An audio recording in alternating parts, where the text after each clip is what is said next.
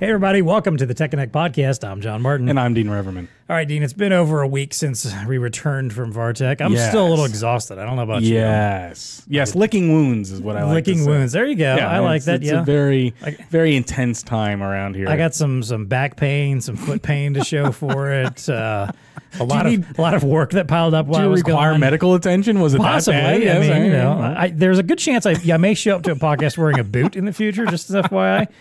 Oh, I thought it was a pre-Vartech issue that has just was exacerbated by all the walking that we had to do. So if I see the expense come through for the masseuse or something like that, just, there you go. Or the chiropractor, just let it go. Yeah, that sounds good. Yeah, okay, I appreciate that. Yeah. It was a great show, though. It was a good show. There was lots of energy. We had a big turnout. Mm-hmm. Now, we know not everybody can attend this, obviously.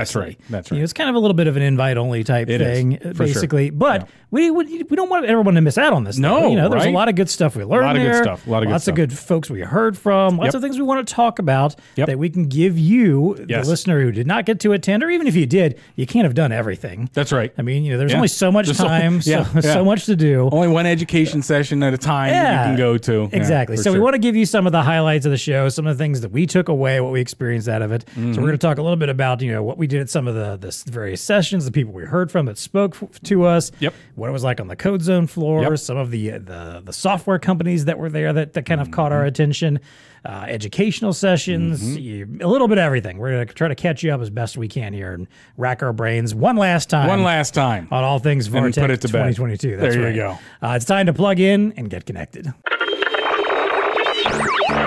Welcome to the TechConnect Podcast. It's time to get connected.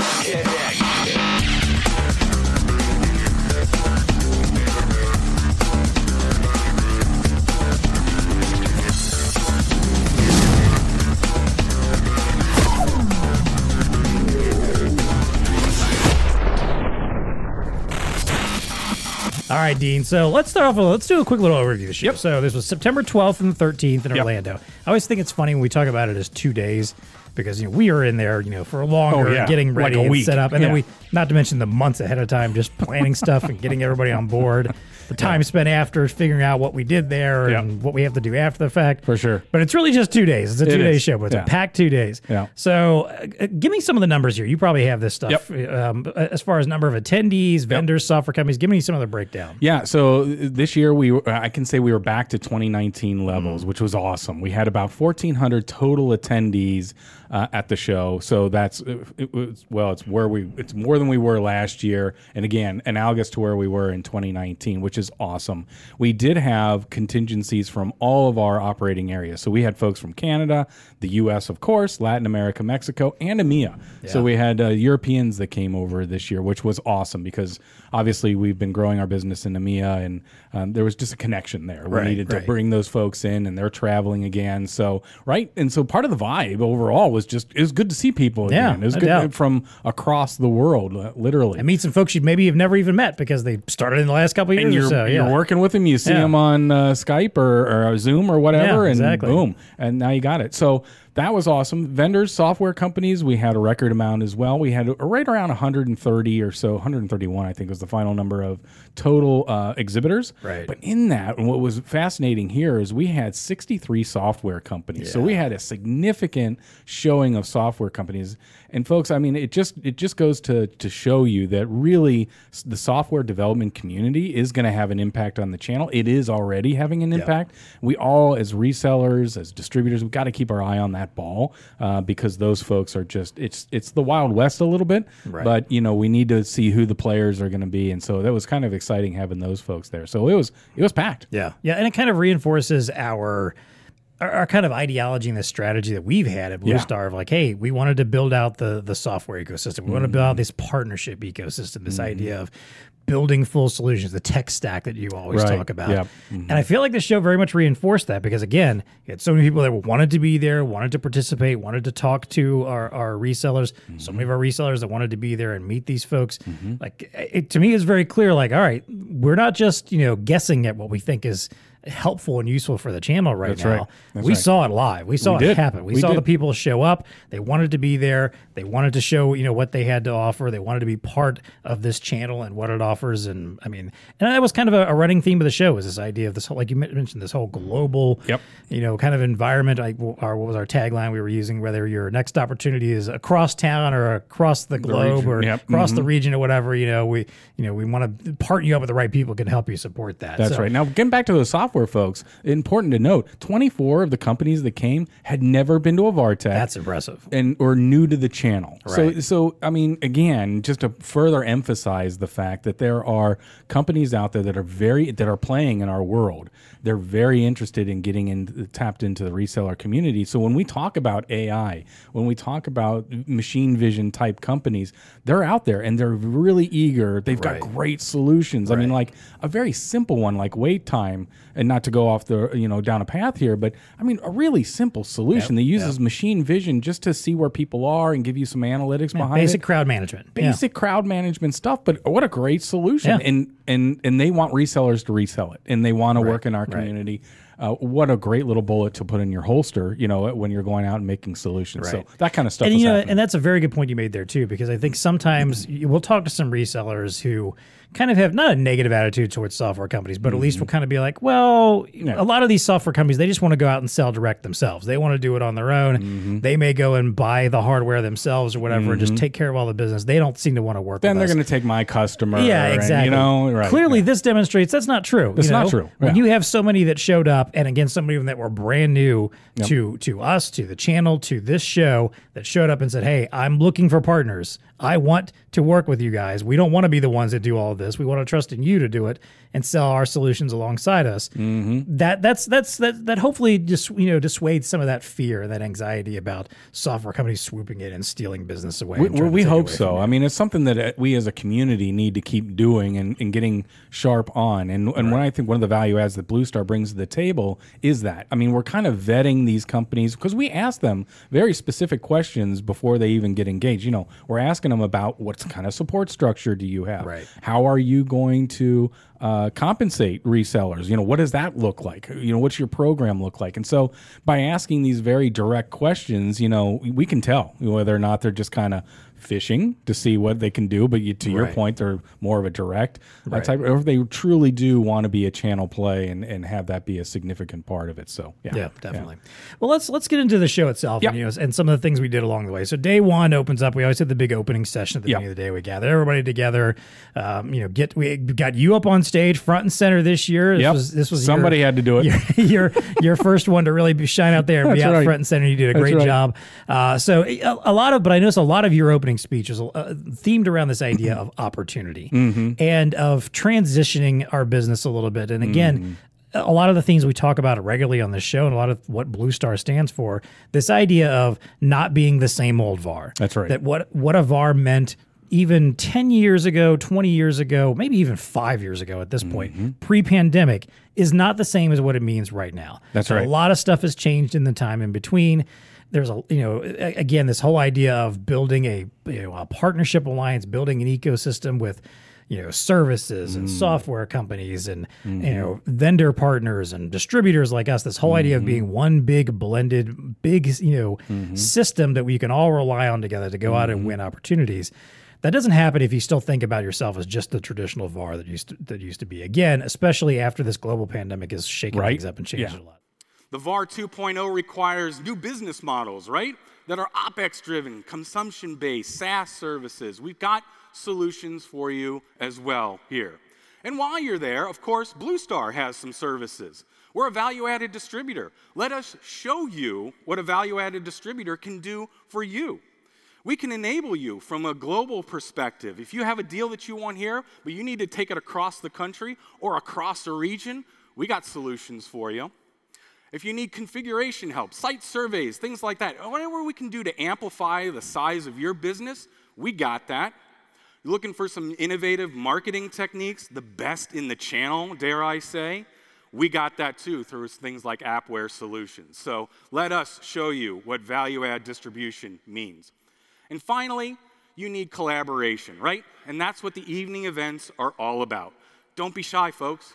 Get out there. Get to know these new innovative folks. That's how you're going to drive your business. There is a ton of potential right here in this room.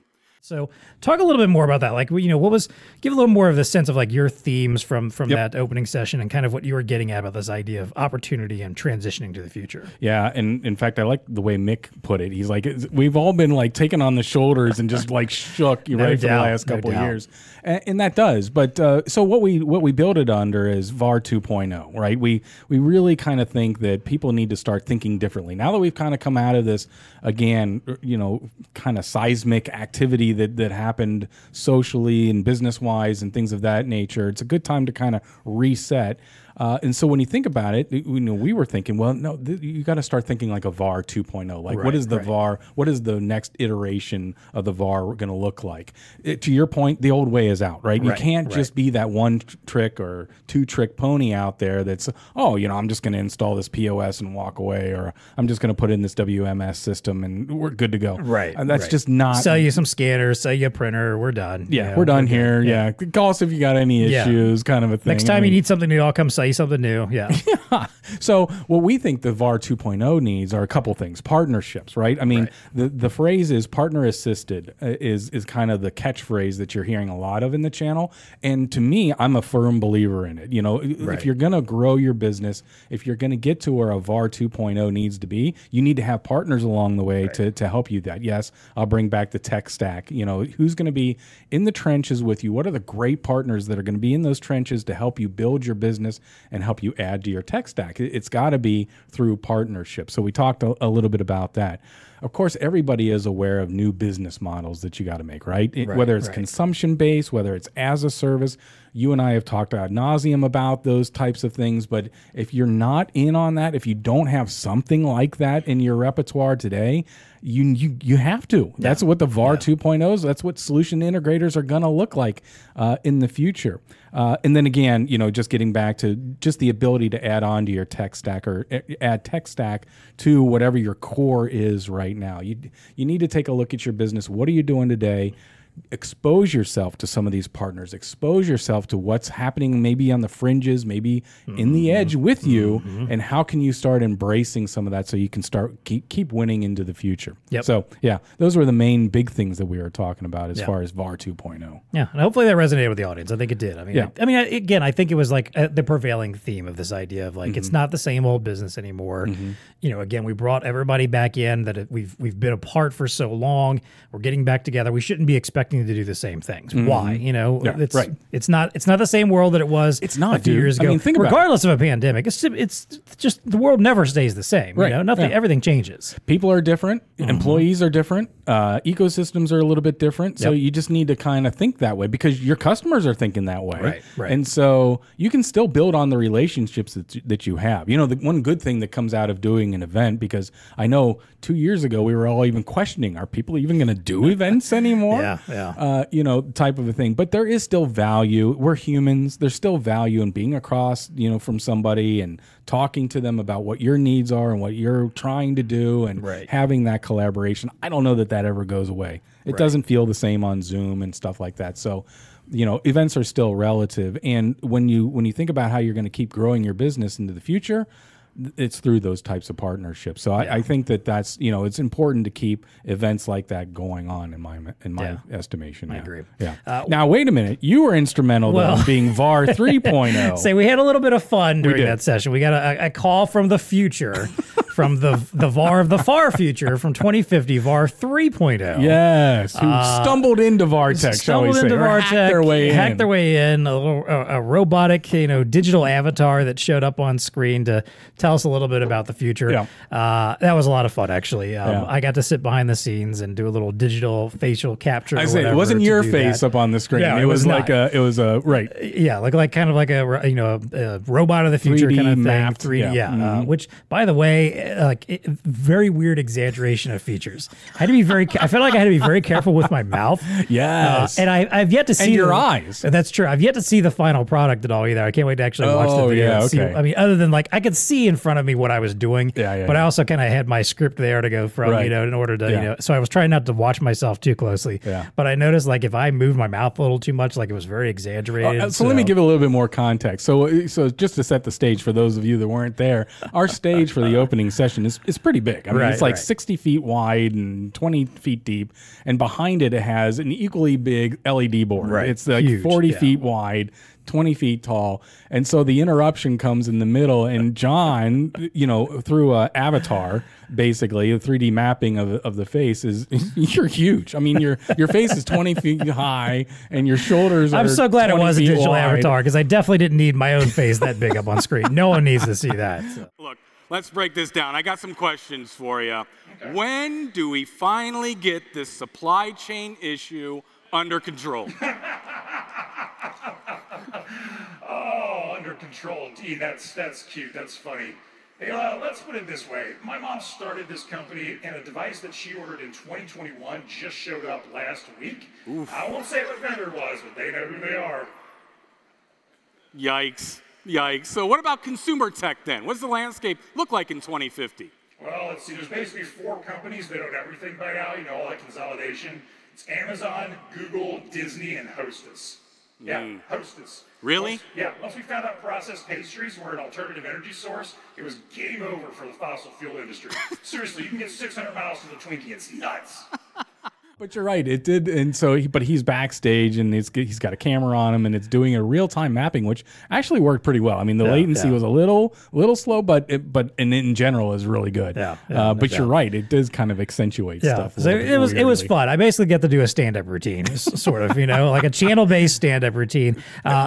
We should have these videos up on our website. We will. By the time this episode comes out, I will drop those links in the show notes. I highly recommend checking them out. You know, they're good, obviously great content from you, you know, out there talking about the future of our channel. That stuff was a lot of fun. We got some other content too, but that was a good time. I appreciated the opportunity to do that. So anyway, the VAR 3.0 gave us lots of, you know, things to think about in the future. Yes. Yeah. And also tried to reiterate the idea that we're on the right track. That's right. You know, into the future. Right. Yeah. After that, we had our keynote speaker, which can I just say how grateful I am that we didn't do our fun bit after Mick was on stage, because I was a little verklempt back there. No doubt. Everybody was.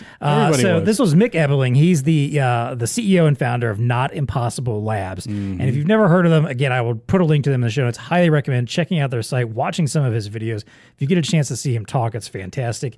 But he basically, like, you know, founded this company on the idea of tackling projects, you know, very humanistic projects that people would say are impossible. Mm-hmm. So it started off with him helping an artist who was stricken with ALS be able to communicate better with his family and actually draw again, even, you know, just by doing a little bit of work with some, you know, some glasses and a little bit of, you know, technology. And that's the big part of what they do also. Their ecosystem is built around using technology and innovation to solve very human problems. Yep.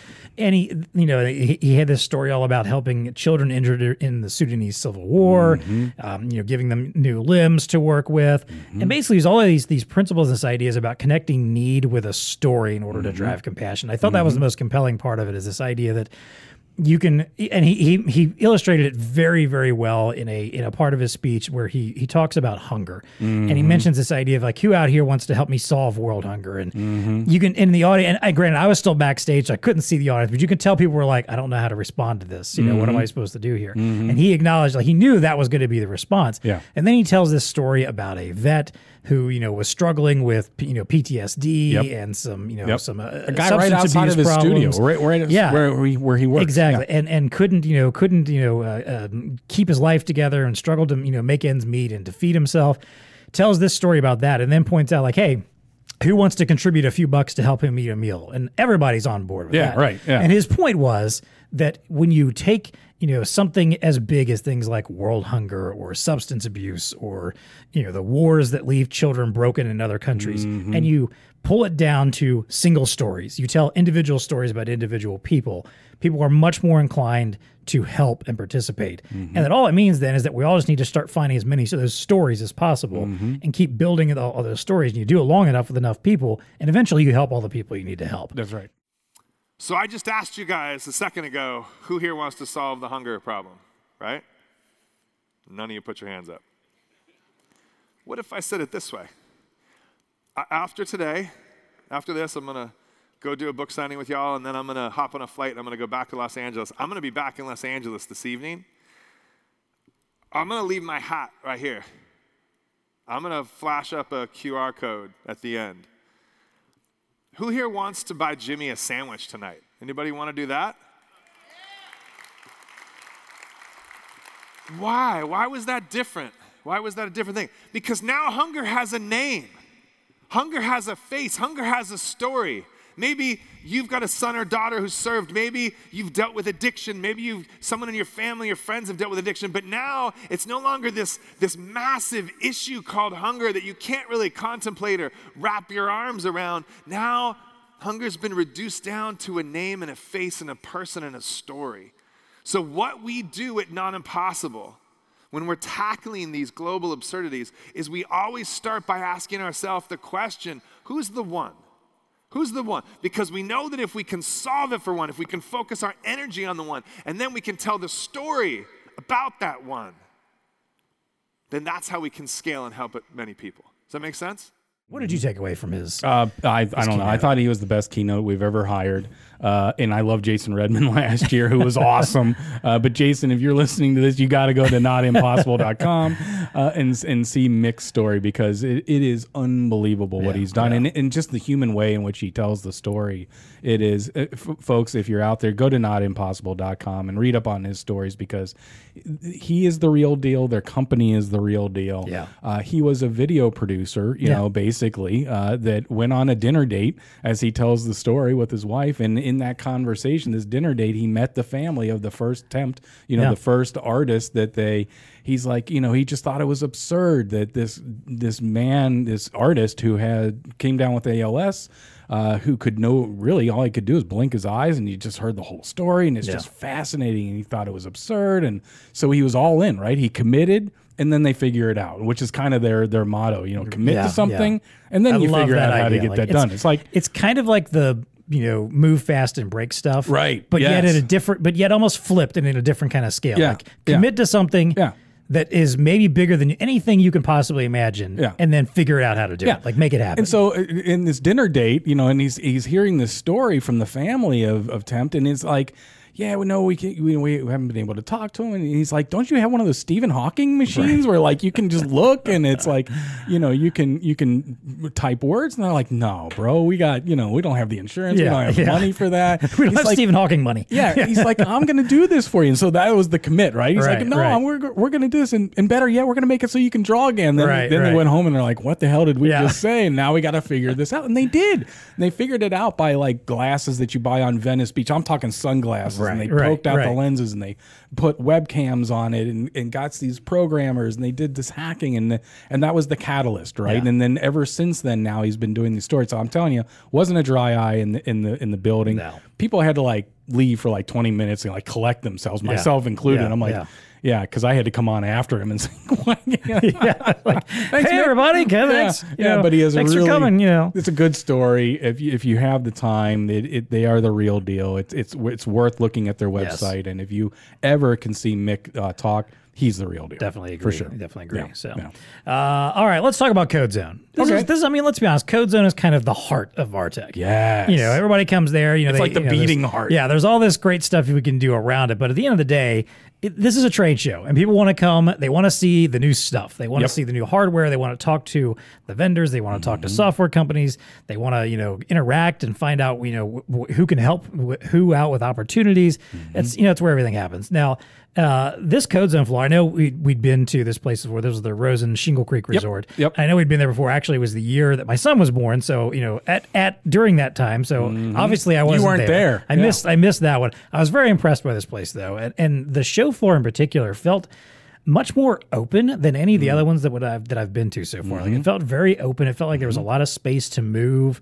And again, for a show where we had so many attendees and we're back to pre-pandemic levels of attendance, that was helpful. And I think especially what really stood out to me also is I loved that our TechConnect City which is our area where we have all of our software companies set up shop, or most of them set up shop, you know, little pods that they can set up at and talk to folks as they come through. I love that we had a very open design for that this year. Yeah. In the past, a couple of times, we've kind of had like maybe its own little, like literally like section like off a city area. Yeah. Little city you kind of walk through. And we've had some very creative stuff with that too. But I loved about this one that as soon as you walked in the front doors and got into any of the aisles, you look to the back and you can see them back there already. You know they're there. It was very readily accessible. It was easy for people to walk over to and find them. And I loved that they were just kind of right out there, right in front of folks. And from my time, I was usually over in our Blue Star booth and was right there next to TechConnect City. They were always busy. Always people wandering through there wanting to talk to them. Which is exactly what we wanted. Exactly. Yeah. So I think we really pulled that one off this year. I think even more than usual. So what were some of your thoughts? I thought it was a really good vibe on the floor. And you could tell that for a lot of people, this is the first time they've been out to an event like this, or that they've seen product in 2 years, for crying out loud. And usually we're talking about the kinds of people, look, we're geeky too. We love to get a printer and open it up and what does this thing look like, or bang a barcode scanner on there. Is this thing really rugged? Kind of a thing. So, it was just awesome. You don't want to have the Tesla Cybertruck moment, where you chuck a rock at a window and it shatters. Well, that's what they're trying to do. Let's see if we can break it. So it was awesome to see that, to have people be able to see the latest technology. Because I'm telling you, we had a lot of Canadians there, lot of folks from Europe that haven't really seen that stuff. So a lot of good stuff. The feedback we got is the engagement was high, which is awesome. A lot of interest in the new opportunities that are happening. Of course, we were highlighting a lot of things that we have as new opportunities, and we talked about it in the opening session, and we were showcasing it there, such things as the electric vehicle charging station. So when you put a Porsche EV on the floor, it's going to be like this honeycomb. And people are just going to be surrounded. Speaking of which, I don't know if you I think you came out there eventually, but those of us that were out working, setting up stuff in Code Zone on, was that Saturday, I guess, Saturday or Sunday before, they rolled that thing in there. Right. And it was every person in the room just stopped dead in their tracks and just watched it rolling in the whole time. Because you can't hear it. It's not like this, It's whispering by. It just glides right in. We're all mesmerized by it. Yeah. But the opportunity there that we were pitching is electric vehicle charging stations, and obviously there's going to be a significant amount of demand for those types of things. Yep. Programmatic digital out of home we had there as well. Good stuff. To your point, that the whole TSC or ISV area, very engaged. So it's just good to see a floor that was a buzz of activity again. Yeah. With people genuinely wanting to see what's the latest, what's happening, where are some of these new opportunities. And I thought it was loud. It was it was engaged the whole time. Yep. And I feel like everyone just seemed like they were just in good spirits. Yeah, right. And again, it was part of, I'm sure, was that just they were excited to get out and do something like this. For sure. Just, everyone seemed to be happy there. Anytime I interacted with someone, if they came back to the Blue Star booth and were asking questions, or had something they were looking for or whatever, they all seemed to be in good spirits. Everybody was excited to talk to who they wanted to talk to. Everybody had, like you said, great feedback. Everything just seemed very positive. It was a very positivity driven show, I think. Absolutely. And so if you weren't able to be there, and one of the things that I think is out there is, I'll just remind folks, if you're looking for some of the new latest technology, come to us and ask for demo products because we have them. I know that a lot of your teams probably haven't seen product in a little while. There have been some advancements that we're seeing on the floor. That's what we're here for. Reach out to our BDM team. We can get you demos. We can get it in the hands of your engineers, so that they can kind of see the latest and greatest as well. And keep an eye out for our road shows too. We still have TechConnect really that goes out on the road on a regular basis. For sure. The 2U tour, or whatever we're calling it. We're going to Denver, and then we're going to be in San Jose for the rest of this year too. And there'll be a whole new slate next year, I'm sure. So, if you want, if you're not someone who gets to go to Vartech, you can get a kind of a mini localized regional version of that experience. Bingo. All around the country. Even we were doing it in Canada now too. Yep. So don't hesitate. Go to our website. Go to BlueStarInc.com. If you go under the, I think it's the shows or events, events section, you'll always find a map of those. And if you don't see one, or if you're curious where we're going to be at some point, or you want to make a pitch for us to come to your city or something, reach out to one of our BDMs, reach out to your sales account manager, and we'll be happy to take that into account, and come on over to our world. Exactly. We're always looking for new places to go. So again, you get a lot of that Code Zone experience, maybe a little slightly smaller scale. It's not Not quite as many companies. Not 130 booths, right. but you'll get that same kind of feel. Yeah, exactly. Yeah, for sure. And you get to get hands-on and see some cool new stuff and meet some interesting people. So definitely do that. It was a good vibe. All right, let's talk a little bit about the regional breakouts. I unfortunately did not get a chance to attend the U.S. Did you go to that? Oh, no? Yes, I did. What did we get into there? So, okay, so we have regional breakouts as a part of Vartech, where the Europeans and the Latin American folks and the Canadians all went into their rooms, and they had various things. You know, those folks generally talk about what's happening in the region, right? Unless you're from Latin America, and they had a whole big soccer game that they played. And, they had a good time. But for them, it's all about it's always about fraternizing and just getting to know one another, and that's awesome because there is always a good vibe coming out of that. But in the U.S., we had Dan Bratland from CoCard, which he gave a presentation that I saw earlier in the year, and it was really, really good. It's all around how you kind of picking on the theme that we opened with, you know, the VAR 2.0, but his angle is more how you need to change your sales approach and how you need to change your service approach, right? And where things are kind of, you know, where things are moving a little bit. He opened up his whole session kind of talking about how a lot of resellers are in this mature phase, right? Like, but eventually we will grow our business to where we have this sort of comfort. You know, we're driving the cars we want. Our kids are going to nice schools. We got this house, and we just want to maintain. It's that maintaining mode. However, eventually what happens is competition moves in, technology changes. If we don't watch it, businesses will start this sort of decline mode. And traditionally, most entrepreneurs and business people, that is when they start thinking about making changes in their business. In fact, they try to hang on. We try to hang on as long as we can until we're forced to change our company because we're no longer maintaining what we were doing. And that's the worst time to think about change, isn't it? When your back is against the wall and you probably have less resources. So when do we think about change? We should think about change once leveling levels off, the growth levels off. That is when you need to start thinking about what is going to be your next critical change in your business. A lot of our technologies have been out there for a little while. Right. So what do you do? And he introduced the concept of Kaizen, which is a Japanese concept of change for the good. Mm-hmm. And it's just this whole idea about continuous small improvements in your business and what your strategy and continuing to try to grow your business, not staying stagnant, right? You don't want to just kind of stay put. Right. You want to grow. And that's what his presentation was all about. And he really gives a good angle on that. Then he was talking about how, you know, sales teams are structured differently. We've talked about it, how, you know, like the sales role was kind of changed a little bit. You know, gone are kind of the traditional smile and dial sales. You know, it's much more of a relationship build and so consultative, absolutely. So he was really kind of, you know, hammering away on that and just trying to convince folks that, hey, if you have these old structures in your team environment, you really need to start rethinking that from a customer service perspective, from a sales perspective. Really, really good stuff. You know, this is one that we will also post up on the website. So if you're looking for maybe a different angle on how companies are approaching their sales and their customer service in today's world that is highly relevant to the channel, because Dan lives in the channel. Right. Really, really good insight. I it's worth the 40-minute watch just to see what he has to say. Awesome. For sure. Well, I'll definitely have to check it out. Yeah. It's good stuff. All right, so that was all. Okay, everything we just talked about, that was all day one.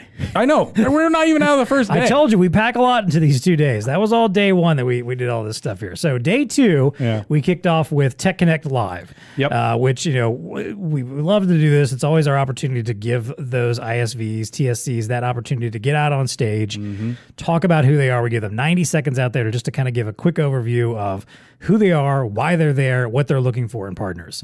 A great resource for them to kind of pitch themselves very quickly to our audience of ours and say, hey, if you want to learn more, if you want to partner up, if this is what you're looking for, if this is what you need, if you see the opportunity here, come meet with us, come talk to us. We'll start working on some stuff together. Yep. How many did we have total? I think we ended up with 42. 40? No, it was, 43, something like that. Yeah, something like that. Yep. So you and I hosted this together up on stage this year. Yep. Gratefully, we kind of just sat off to one side, pretended like we were doing a little faux podcast sort of thing.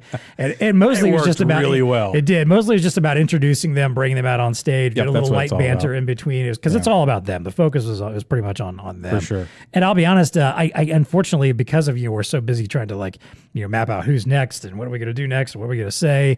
And I couldn't quite hear them all the time because the speakers are facing out. Yep. So I didn't hear all the pitches as much as I wanted to. So I'm eager to kind of review this again too and go through some of these. But tell me, are there any of the ISVs that really stood out to you? Is there, a couple that really kind of caught your attention that you want to chat a little bit? Yeah, for sure. There were three specifically that I was like, ooh, this is really good stuff. And again, the atmosphere here is that we conduct during TechConnect Live is just enough to wet your whistle or get you a little bit interested in what it is they have that they're pitching.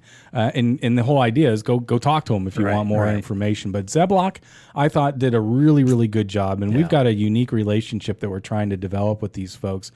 They have AI microcloud, scaling AI to the edge. And, so when we talk about, as we do, edge compute and what are the solutions going to be out there?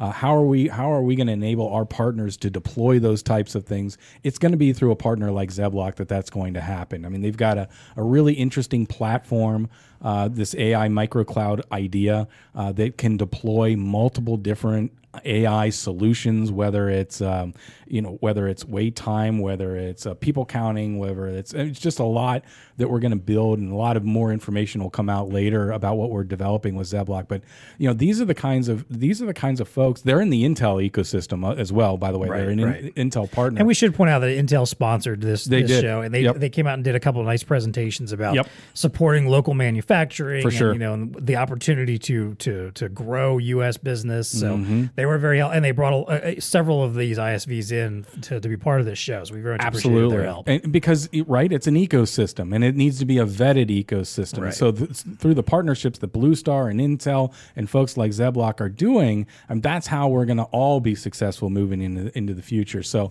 really, there's just a lot of chatter around AI, and when you have a partner like that gets it, they have a platform that is really, really unique that I think that, again, resellers are going to be able to leverage in the future. Really, really cool stuff. Right. Then we had some really niche-y stuff. Fleet Alert. Yep. Did you have that on your list? Did, yeah. Innovative forklift fleet management. Come on. How much does it get any more niche than that? Yeah, we talk about the very targeted industry stuff. We loved when we get to do marketing campaigns, like end user marketing campaigns. We love to work with the software companies that have a very specific targeted audience beyond just like, well, I'm looking to reach out to retail. Like, okay, so is everybody else. So is everybody else. That's hard to do. Yeah.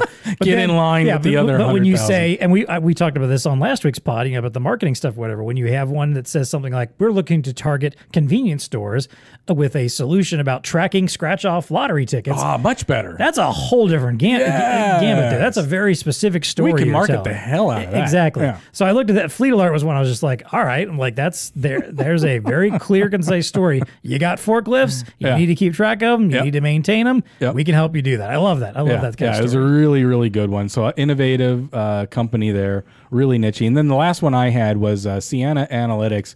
This is machine vision, right? So alongside of AI, just machine vision to me seems like it's getting a lot of run. They are specific to supply chain, in producing that machine vision AI in supply chain, where they're tracking packages at scale. Right. I rewatched them. 50 million packages a day that they have going through their systems right now, recognizing them and again quantifying whether or not they should be going and all that kind of good stuff. So, or analyzing those packages and stuff like that. So these are the types of, if you're in WMS, you need somebody like Sienna Analytics that you can just stack right on top of your solution. And now you have, using existing camera structure, you can really help that your customers get into the analytics of the packages and stuff like that. Really, really cool stuff. I love a lot of these companies. And we talked to Pather a few weeks ago, maybe a couple months ago on the show. Yeah, great company. Time is a flat circle, So, but all these companies that are taking existing infrastructure, I love these companies that come in and say, "Hey, on the machine vision side, sure. Like we're not coming in here telling you need to put in all this new hardware and gadget and technology and rewire everything. No." We're going to take what you already have. You already probably have security cameras. You already probably have some existing infrastructure. Mm-hmm. We're just going to layer something on top of it that's going to take what those things already do and turn it into an analytics data machine that you can gather some insights out of. That's impressive. That's a simple, easy story for any company to tell. No, it won't tax the existing system at all. Exactly. Right? We're going to put this edge compute device that's going to do all the computation. You know, all we need is the camera feed kind of a thing. Easy stuff. Yeah. And but you just tacked on whatever, however many dollars a month now that you're going to get in recurring revenue that are just coming in. Exactly. And another skill set that you have. So I thought they had a really good one. That's a good one. Yeah. So I had Zeblok and Fleet Alert on my list too. Oh, darn. I had two of them. No, that's okay. The only other two I had listed, one was wait time, which you mentioned earlier, this whole crowd management thing. What nice simplistic little solution. It is. And I mean, we even, like, it was our little gag about it during TechConnect Live is like, hey, we're doing crowds again, right? Right. You know, like as we look out on a crowd of 1,400 people, you know, sitting there that's right. At this, you know, this particular session, like obviously, you know, it's a thing again. And yet people still also, at the same time, managing crowds is so important. And again, you know, we don't look at crowds the same way anymore either. That's right. Crowds are a little different than what they used to be before. They feel different than what they used to. For sure. So again, there's an opportunity here. Mm-hmm. And then the other one, which this is another one where that was like super niche, super like, hey, let's get to the point here. TTE, which was all about explosives tracking. I think they may have been a European company, I believe, but like their whole gimmick was explosives asset tracking. Like, you know, as you know, which I saw it and go, well, duh. Yes. Like, it makes complete sense. If you got explosives for any reason in your business, you want to keep pretty tight lid on that, keep track of them. You know, they've got it dialed in. Yeah, and what a great story. I mean, to your point, this is very niche-y, but they are dialed in on it. And both of us were like, within 90 seconds, I got it. You know, this is a good need here. Well, it's one of those ones that I guarantee there aren't a lot of other people that are doing this. No. And it's a very simple pitch. You go to anybody that has to deal with explosives for any reason whatsoever, you know, whether it's construction or some kind of infrastructure work, you know, highways department, whatever it is. Military, whatever it is. Whatever it is. And you tell them like, hey, do you want a better, more efficient way to track this highly dangerous stuff that you're always working with? I can't imagine anyone going to go, I'm good. Yeah, we just dump it all in a box over there. We got a clipboard. Yeah, we're good. Joe peeks in on it from time to time. We're good. It's fine. You know, like. So that's the kind of stuff. I like. So, but these are the kind of partners, right? That they were a part of that whole TechConnect Live, and they were on the floor. So we will have that video as well up on the site if you've got. Basically, you get to relive Vartech. You do. Us. You do. All the important parts. Yeah, exactly. You can rewatch it. I highly recommend that you do because again, you have to furnish your own cocktail. Sorry. But that's fair. But do it during lunch or whatnot. You know, have it on in the background. Just listen to these folks because we just scratched the surface. There's really a lot of good stuff. Yeah, definitely. Yeah. Let's rapidly talk real quick. We had educational sessions, obviously, and I wish we could record all of these because I know they're always golden. We get great people to sit on these panels. We do. We did obviously record one. That was our podcast from last week about marketing. So if you haven't checked that out, go back. But we did great stuff on emerging tech, labor shortages, driving revenue streams, RFID, edge computing, the EVC SaaS we were talking about, PDU, cannabis, metaverse. That's not even half of the total amount of sessions that we offered. So it's always good stuff. And if you do feel like you missed out on something like that, again, don't hesitate to reach out. You know, reach out to a BDM, reach out to your account manager, ask some questions about like, hey, was anybody at Vartech talking about this? Yep. And we'd be happy to put you in touch with some of the folks that were on the panels and whatnot. And they'd be more than happy to have a discussion with you about, you know, what's going on in that particular field, what they recommend, what they see. They'll rehash those, you know, some of the questions and topics they went over. Don't, you know, just because you didn't get to be there and actually sit in one of those sessions. And even if you were there, again, you had to pick between like 6 or 7 sessions, I think. Couldn't get to all of them. On each day. Yeah. So if you missed one and you want to know what happened there, reach out. We'll be happy to put you in touch. The other good news here is keep listening to this show because we will continue to bring on some of these subject matter experts as a part of this. We get some good ideas. We get great ideas coming out of this show. You and I were already yesterday talking about like, I think we should get on somebody from this company, from that company. So, so some of that will definitely be coming in the future too. Good topics. Anything else you wanted to add on the educational sessions at all? No, I mean, I think you hit it, although we will be sharing I think some of the presentations as well on this landing page that has the Vartech because again, you know, we understand Vartech's invite only, can't get everybody there, but there's got to be a way that we can transition some of these educational nuggets that come out of it. So exactly, like I said, at this point, all you're really missing out on is maybe a little bit of the drinks and free food. You know, that's about it. I know that stuff's fun too, but the stuff that's really important, the reason why we really want everybody there, the reason what we really want to share is going to be the important stuff that you'll appreciate. Appreciate it. That's right. Need to use. Yeah. So, Well, hey, before we wrap up talking about Vartech, I do want to give a big shout out to all the folks that make Vartech possible. That's a long list, brother. It is. It really is. I'm going to start off with, first of all, the vendors. You know, all of our vendor partners, they put a lot of time, a lot of money, a lot of resources into this show every year. They do. Would not happen without them. Nope. You know, we would not be able to do this without them. Yep. And obviously, you know, we give them as much opportunity as we can, obviously, to get in front of VARs there and to, you know, make their cases. But, you know, we need them, their support every year, year in, year out to make this show happen. So we appreciate them. Appreciate all those ISVs. You know, we mentioned 100%. Bigger pool than ever that, you know, have trusted in us, that are willing to take this gamble and potentially be part of this channel and see what it can do for them and for their business. We appreciate them.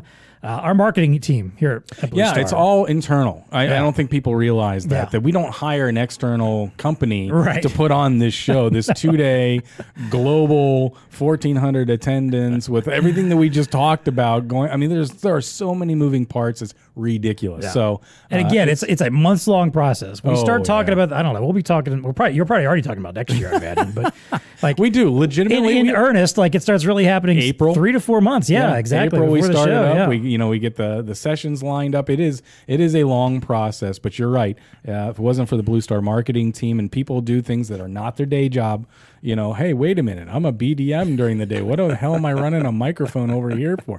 Just do it. We need somebody to do it kind of. Exactly, yeah. So, and everybody's usually game. Kudos to them. And then the little bit of help we get some on-site help from folks like Cinecast to help us with all the presentation session stuff. Yeah, if you need an AV company, if you do your own shows or anything like that, Cinecast is fantastic. Yeah, I was, you know, obviously I got to spend a lot of time with them this year helping out behind the scenes and some of that stuff. So they're fantastic. They're legit. Stetson, who always helps us out with getting our, you know, the Code Zone floor up and running, and building all the stuff. Yeah, for sure. And then the Shingle Creek Resort itself. If you are for any reason whatsoever looking for a place to hold a show, I would definitely recommend. Absolutely, any of the Rosen Rosen properties really are unbelievably well oriented towards events and stuff like that, and that really shined this year. Unfortunately, we were going to have our Monday night event outside. We set it up outside, and because the radar showed it wasn't going to rain, Mother Nature did not. And then literally within a half hour, like a thunderstorm popped right above us, dumped rain. The entire team had moved the entire outdoor event for 1,400 people inside and had the bars up and running within 20 minutes and the food served within 40 minutes. That's why we go back to Shingle Creek. They're awesome. Yeah, definitely. So good time. Harry Rosen knows what he's doing when he comes to hotels. Yeah. Good. We were even talking about that on the floor, like I don't know. It's one of those companies that just you feel like people have good vibes about it. They're like great people. All the people who worked there were very super friendly, very professional. Really, really appreciated that. So for sure. All right, that's our overall recap of Vartech. There you go. Covered the big stuff. Yes, as we've mentioned several times. We will put some links in the show notes to where you can find some of the videos, some of the content, but don't hesitate to reach out if you have any questions. If you want to know about what happened in a certain session, if you know, want to know like, hey, what was Zebra showing off? You know, I didn't get a chance to go. I hate that I missed it. Yeah. We'll happily help you out with that. You know, we don't want anyone to feel like they're left out just because you couldn't attend the show. Yeah, for sure. As always, of course, you know, again, thanking our vendors. Thank our vendors who are part of the TechConnect program. Yes. Who support that program as a whole. Who support the podcast in particular as well. We could not do this without you. As always, if you like the show, if you're watching us on YouTube right now, there's a like button right down below. There you go. Subscribe. Hit the subscribe. Smash that subscribe button, as they say. If for some reason you're not already subscribed to our channel, there's always great content we're putting out there. And what happens if they give us an idea on the show? Well, that's just it, too. Which they can do at any time, really. Any time. If you've got an idea for something you want to hear about on the podcast, a topic you want us to cover, a guest you'd like for us to have on, a technology you want us to dive deep into... There's always a link in the show notes to submit your ideas. That's right. And just for doing it, we will send you a TechConnect podcast T-shirt. What? I actually wore that shirt. You did. At our live show that was just released last week. So if you want to know what it looks like, I promise it'll probably look better on you than it does on me, but especially after two very long days. And can I just say also, this is where I'm going to take a quick aside.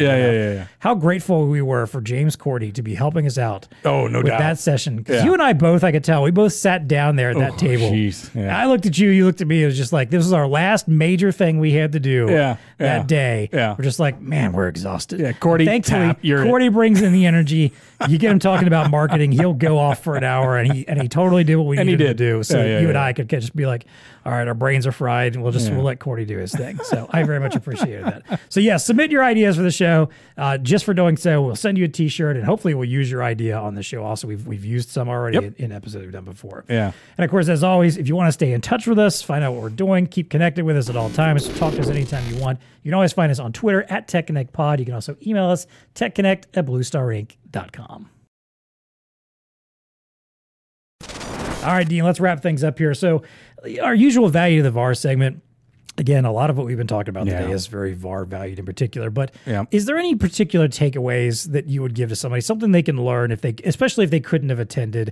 Like, what's a takeaway that you think everybody who did attend might have received that you want to make sure that everyone understands? I'm going to pick up on the initial theme, that VAR 2.0 mentality that I think that, obviously we used it a lot during the show to kind of open it up and try to get people in the mindset that look, okay, yeah, things are a little different now. Right. Business is happening a little differently. Employees are behaving a little differently. Customers are behaving a little differently. So what is that mentality? What does it take to win in the future? You got to put on that VAR 2.0 hat and think like that, right? Change your mentality. Change your mentality a little bit. Everything else kind of falls into place. And when you start changing your mentality, you realize you got to get partners. You got to do the types of things. Yep. You got to, dive into the new business models. You have to add to your tech stack. You have to do these things in order to win. So that's the big takeaway. I wholeheartedly agree. That was pretty much my kind of same takeaway too. And the only other thing I'll add on top of that is just the idea of don't be afraid to make changes. Don't be afraid to do new things. Don't be afraid to try something new. Yeah. If maybe this is that time where maybe that industry you've been eyeballing, maybe it's the time to start dipping your toe in there and finding out is this RFID or something like that, right? Is there a place I can go here? Mm-hmm. Because again, the partnership ecosystem is probably as strong as it's ever going to be right now. And well, hopefully it keeps getting stronger, but it's definitely the strongest it probably has been at this point. Yeah. And again, I think if you're, if you're willing to be open to that, if you're willing to be open to new ideas, to new partnerships, to new relationships, the folks that were there hopefully felt that and understood, like, man, I can't imagine anybody who left that show thinking like, nope, I'm going to stay as insular as I've always been. I seriously doubt that. So that would be my biggest recommendation. There are some folks out there that are like, I know, we got our core, we need to protect our core and stuff like that. But there's room. But there's room for that opening, and don't be afraid to I'm not saying you dump half your business into a whole new exploration. Just maybe like, find one of those little, whiteboard projects of ideas. You're like, we'd love to explore this. And dive a little deeper into it over the coming year. Again, I would encourage people to go back to Dan Bratland's presentation on how to grow your business, or kind of that the the Kaizen approach, incremental changes applied over a long period. Yep, that's what you got to think about. Right there, you go. Yeah. All right, well, let's wrap up, as always, with our favorite segment. Yes, What's Tech Connecting with You? This is where we're going to talk about something from the world of science, tech, innovation. Someone's got our eye, caught our attention, we want to chat about. What's Tech Connecting with You this week? All right, so if I already threw this one out, tell me. All right. But here's the headline. The Nuclear Regulatory Commission certified plans for the first small modular nuclear reactor. You have not covered this one yet. Let's hear it. Cool. So this system is expected to go online in Idaho here in 2029. What it is basically, it's like this mini nuclear reactor. It has 12 modules. Apparently these things are built. It kind of sounds like, it's like a modular house, but it's like this modularity. Each one of these little modules does 50 megawatts of production. But it's really kind of the first time that the U.S. is going to start getting into or allowing these smaller nuclear reactor systems for power production. Look, we all know where we're at with energy, right? It's like, I don't want to say it's a crisis, but we got issues. We got to do something different. We got to do something different, and fossil fuels are going to end someday, and you've got the political things that are happening in Europe, blah, blah, blah, all those kinds of things. I personally am a fan of nuclear. I don't know why we wouldn't do it. I get it, the whole risk that it has, but I think nuclear is safe. And when you think about the power consumption that we need, and the sun goes down every day, and the wind doesn't blow every day, and so you have to have these things that are going to augment those types of sustainable things. I think nuclear is a good one, but anyway, that's just my personal opinion. It's interesting though that now we're going to have this first kind of small modular nuclear reactor. So what's the picture with it being like the smaller modular thing? Is it that it's more safer, a smaller footprint, safer? transfer. It's still a water reactor in the sense that it's basically boiling water. But I guess if you have one small reactor melt down, it's not as bad as having one big one. Correct. So I guess I can see that. I don't think the technology is different, like fusion or fission kind of a thing. Right. But it's just the way in which it's manufactured. I'm not a nuclear person, but you're not? No.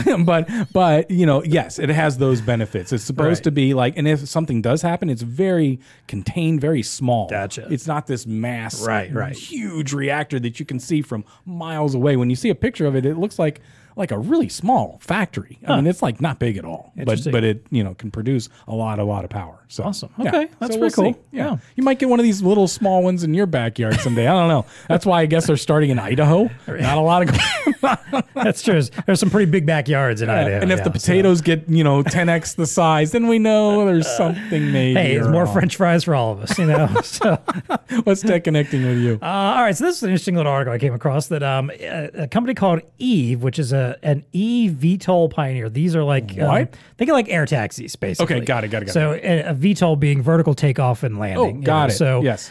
So basically air taxis, they're running a simulation this month. May have actually already started and be ongoing right now here in September. So a simulation in Chicago. It's the first North American simulation of what they call UAM, urban air mobility. So I think we've kind of hinted at this stuff before, but rather than... This is Jetsons. Yeah, rather than your autonomous taxis and, you know, autonomous vehicles on the roadways, having autonomous flying vehicles. Well, I take it back. Oh, okay. I take that back. These are not autonomous yet. Oh, okay. But it's still, you know, like it's piloted. Piloted simplistic air taxis, for everyday use. No, wait, they're going to like test this in Chicago? Well, now they're testing it with helicopters. They don't actually have the actual vehicles yet. The vehicles are still somewhat in a conceptual stage and not ready for full testing. Okay. So instead, they're testing out the infrastructure of this. How is this going to work? What do you need to make it happen? They're actually going to. They're letting people actually sign up, like passengers sign up to do it. So they're going to do like real routes. Yeah. So like basically, if you want to go from the Sears Tower out to the wherever. So it's like trying the whole thing out, but not with the final technology, but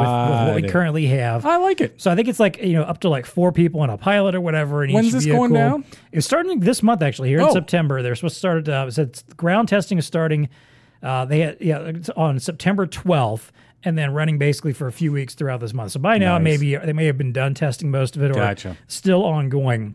But basically, we're doing weekday morning and afternoon flights.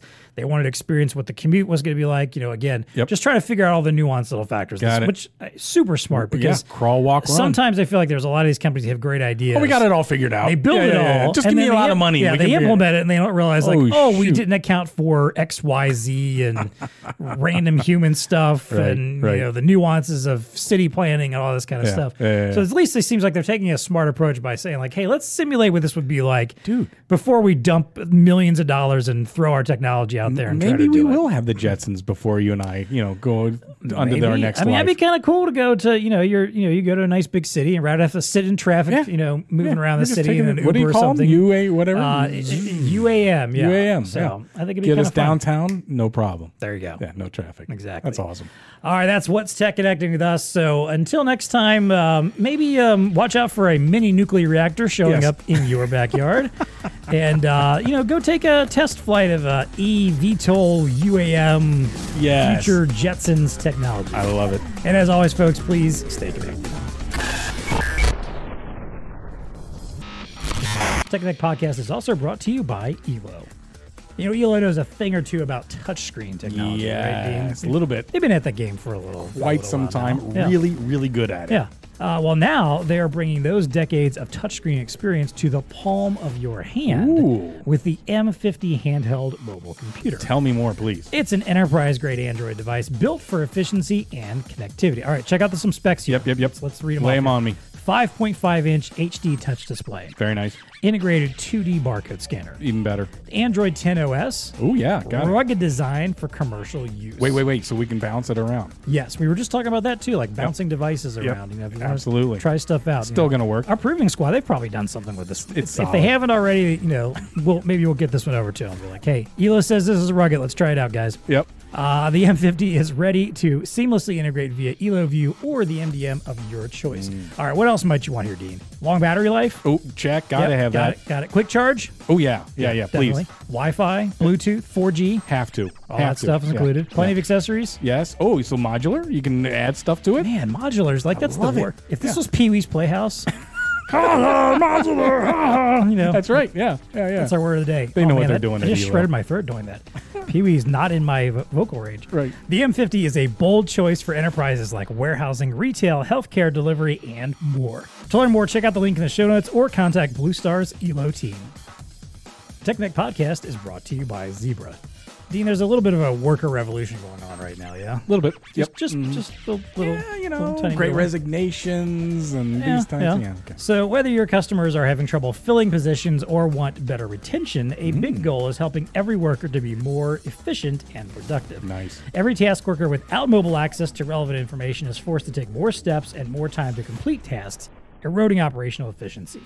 So now connecting disconnected workers is easy with Zebra's WS50. Nice. It's the world's smallest all-in-one Android enterprise-class wearable mobile computer. But this device is rugged. It's modular. We were just talking about modular nuclear stuff. Yes, we were, So here's something else that's modular. Uh-huh. And at home everywhere, from manufacturing and warehousing to retail and hospitality. It's a versatile computing core with a modular design, that lets users choose the mount that's right for the job, wrist, back of hand, or two-finger. The WS50 mobile computer is small but mighty, packed with powerful business-class voice and data features that drive productivity and accuracy into every task. It is lightweight and ergonomic, comfortable, and never in the way. Plus, with no host device required, the WS50 is the first of its kind, offering powerful data capture with all-in-one Android device simplicity. Holy moly, they got it all figured out. They do. Yeah, I mean, I'm sold. Yeah, just slap one of these things on your hand and you go. Boom. Go do your job. WS50. That's it, right there. That's all you need. To learn more, check out the link in the show notes or contact your Blue Star Zebra representative.